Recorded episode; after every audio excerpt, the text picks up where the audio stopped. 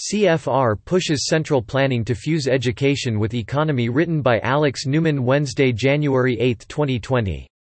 The globalist-minded Council on Foreign Relations is urging state and local officials, as well as other leaders, to transform the education system, claiming that looming changes in the economy and the workplace will require workers who are properly educated and trained for the new paradigm.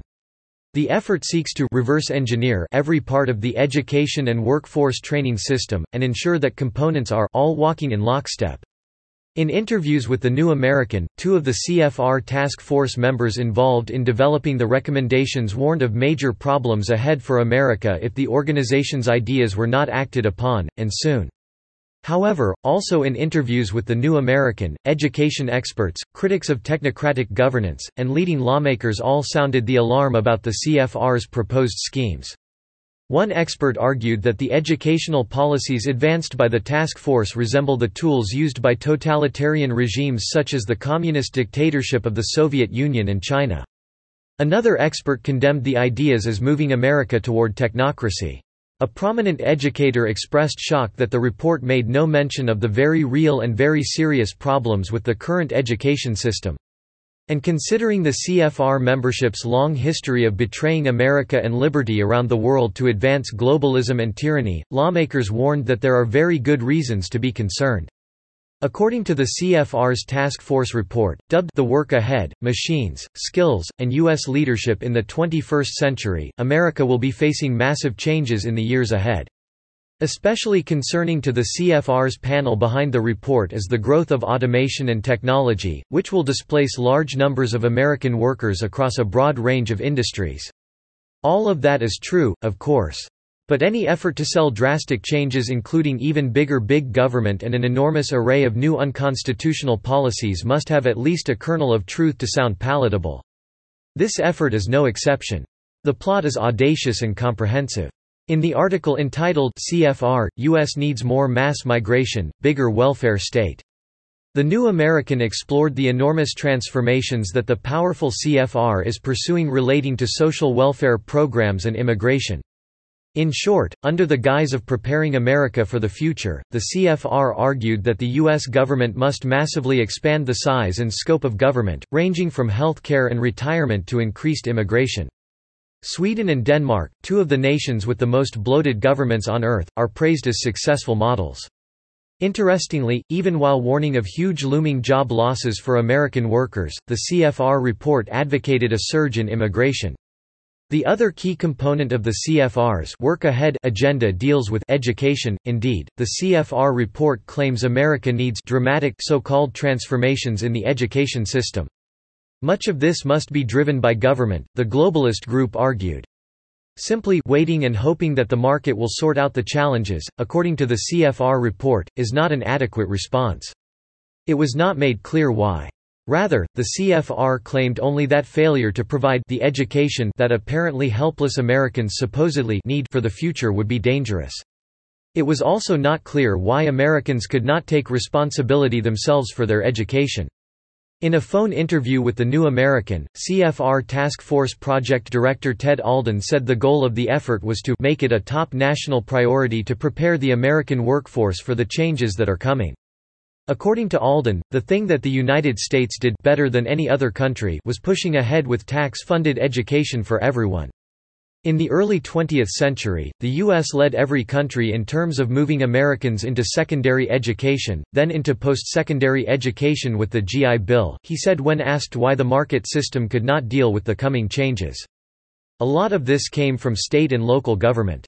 This is a familiar history that we handled well in the 20th century. Alden argued that there is probably a lot that needs to be fixed in K-12 education.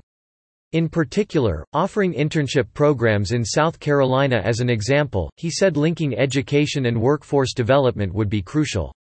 We're trying to build a practical bridge between education and the jobs of the future, he said. General improvement in education is an urgent national need. And that is why many of the recommendations and outreach efforts are directed at state and local officials, in addition to the federal government. However, the CFR narrative appears to start off with multiple false premises. For instance, it argues that the United States became the world's most successful economy not because of free markets, private property rights, or Christian civilization, but rather because of government education.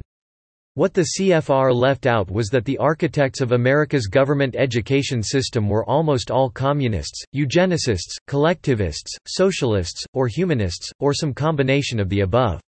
And they were working not to educate America, in the true sense, but to fundamentally transform it away from a free Christian republic toward a collectivist, secular society. The consequences have been catastrophic, as the CFR inadvertently admits throughout the report when pointing out the tragic outcomes from America's government-run education system.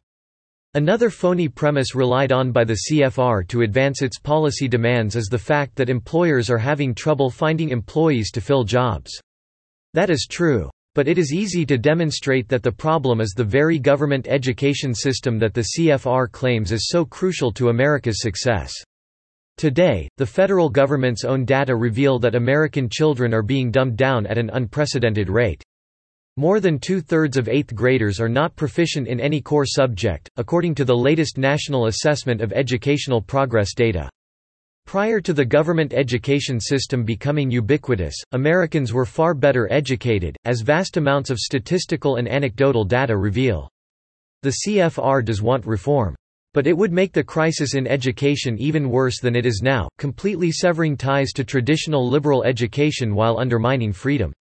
Recommendations. Among the various changes and recommendations that the CFR is peddling Ensure that college and university are within the reach of all Americans, presumably by either forcing taxpayers to pay for it all or by shackling young Americans to ever greater levels of debt they cannot pay. Link education more closely to employment outcomes. A change in thinking is needed, from seeing education and work as distinct and separate activities to considering them as closely linked, the report continues. Provide expanded counseling for students to set them on successful education to work paths, since apparently government knows best what path those children should be on. The government schools should also lay out guided pathways to direct students toward what the central planners believe will be needed in the future. Collect more data on students to be disseminated by government, on everything from education to career, to make all the central planning work. Washington should expand and improve its own data gathering and dissemination, the report says, adding that the private sector must also be conscripted into this big data scheme. Concentrate greater emphasis on lifelong learning, which will require changes in behavior by employees. This means adults need to be constantly ready and willing to go back to the government for more so-called education to keep up with changes in society and the economy. Insist state and local governments do a better job of central planning and incorporating their ideas about what society and the economy need into the education system.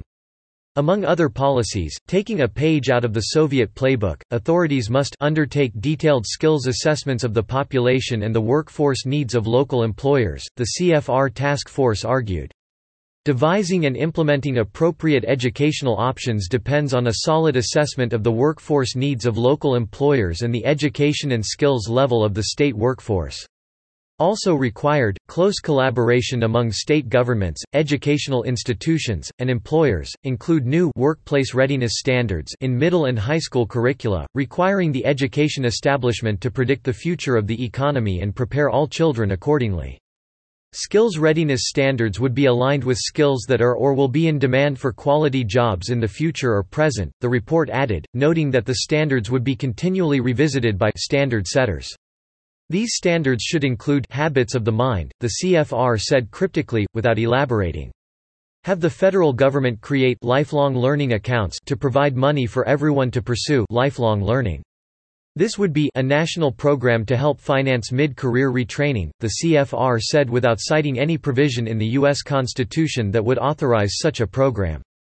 Have the federal government develop a national ranking system for schools, building on the Obama administration's efforts.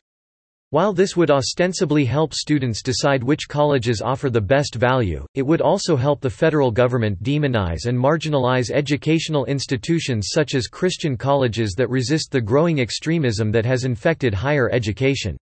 Launch propaganda campaigns through the federal government and state governments involving public figures from sports and entertainment to encourage young people to make the best possible educational to work choices.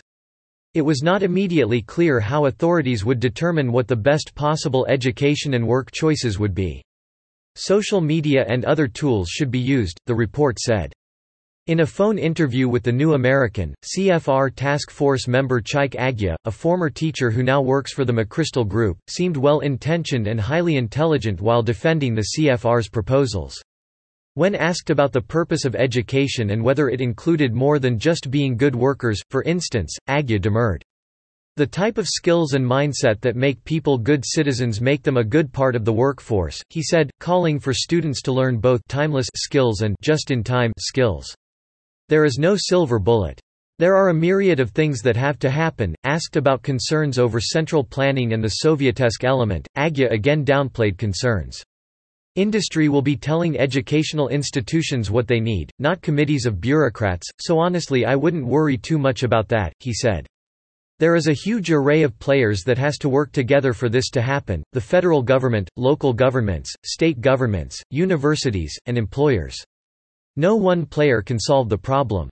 We need the entire system of players. Aguh also explained why the Council on Foreign Relations was reaching out to state legislators to promote this agenda, when the CFR is much better known for focusing on the federal government's foreign policy. On a broad level, no one level can do it by itself, he said. If you think of where the power lies on education, the state has a lot of power.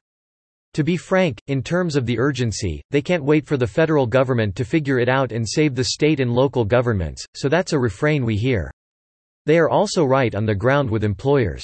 In many ways it will be about how the federal government can support state and local governments. Government needs to focus on creating enough jobs, he explained in a conference call with state legislators.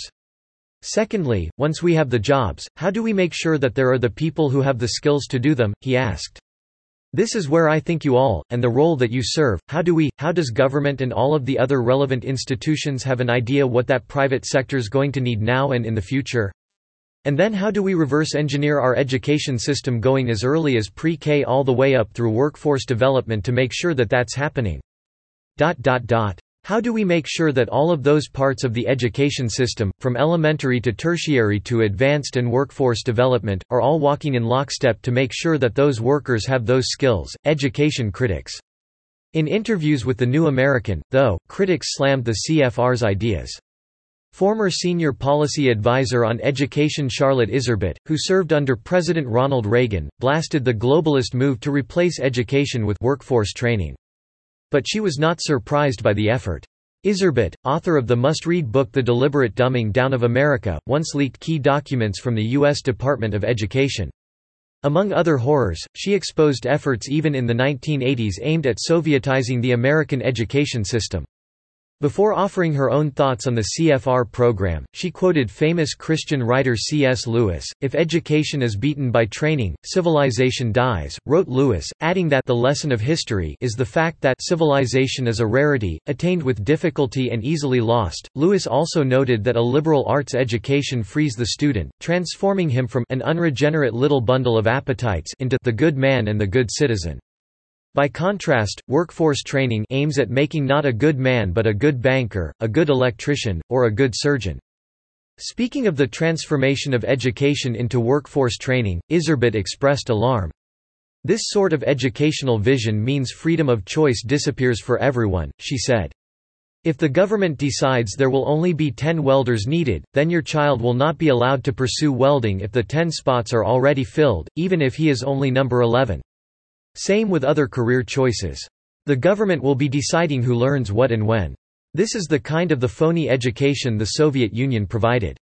Education should never be workforce training.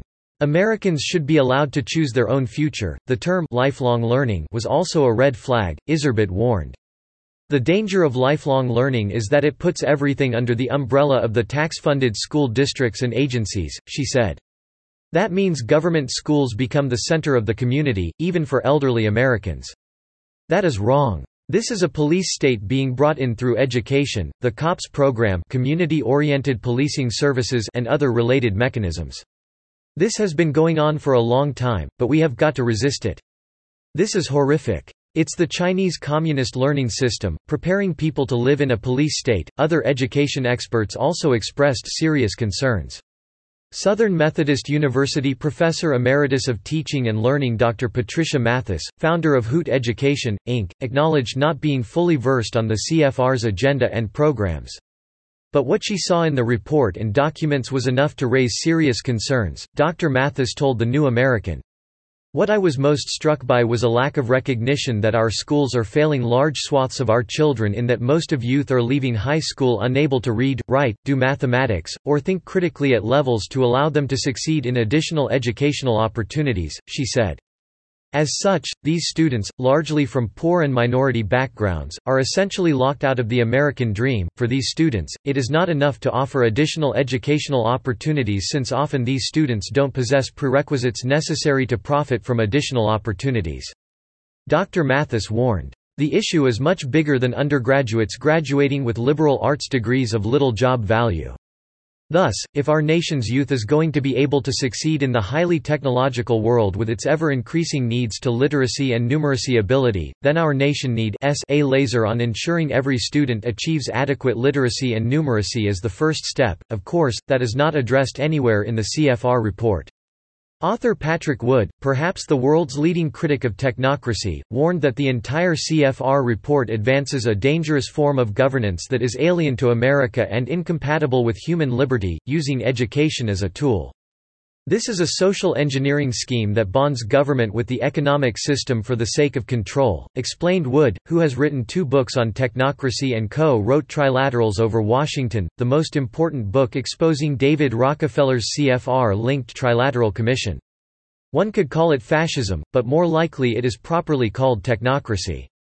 Addressing the CFR's call to link education more closely with employment outcomes. Wood asked an important question. The problem here is, who sets the employment outcomes? Again, social engineering, he warned. If Americans were first taught critical thinking skills along with basic skills such as math, basic science, how to communicate, etc., the rest would sort itself out automatically. The end goal, in any case, is to foist a top-down technocratic form of government on Americans that would use education and other tools to socially engineer the public. State Senator Regina Bayer, an Idaho Republican who was invited to join the CFR's conference call for state officials, also warned of a sinister agenda being pursued under the guise of helping America. Both the conference call and the Independent Task Force report are full of global government ideologies, the conservative GOP senator said, blasting the push for even more big government involvement in all facets of life. There seems to be the same old pitch that government can solve all problems. The CFR's report occasionally contains statements that are true, or recommendations that may be helpful and desirable. However, the CFR has proven itself to be dangerous to America and liberty, and it very clearly has an agenda that is deeply at odds with Americanism, God-given individual rights, self-government, and the U.S. Constitution. It has openly supported the undermining of national sovereignty, and defectors such as Admiral Chester Ward have warned that its membership is pursuing a dangerous plot to submerge America into a one-world government. Technology has always advanced, and work has always changed. Yet a true education does not view children merely as human resources to be groomed by government into being an efficient cog in the machine.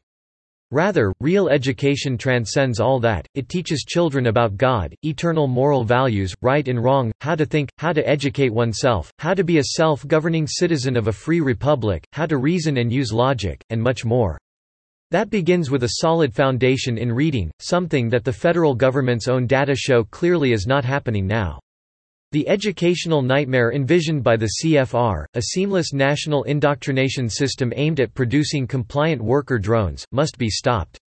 In fact, the quackery and fraudulent education of the last few generations, at least, must be totally reconsidered. To prepare for an uncertain future, the most important single thing Americans could do is get the out-of-control government and deep state institutions such as the CFR completely out of their children's education. That is far more urgent than any of the CFR's dire prognostications. And without dealing with the education crisis that the CFR proposes to intensify, America may not survive another generation as a free society.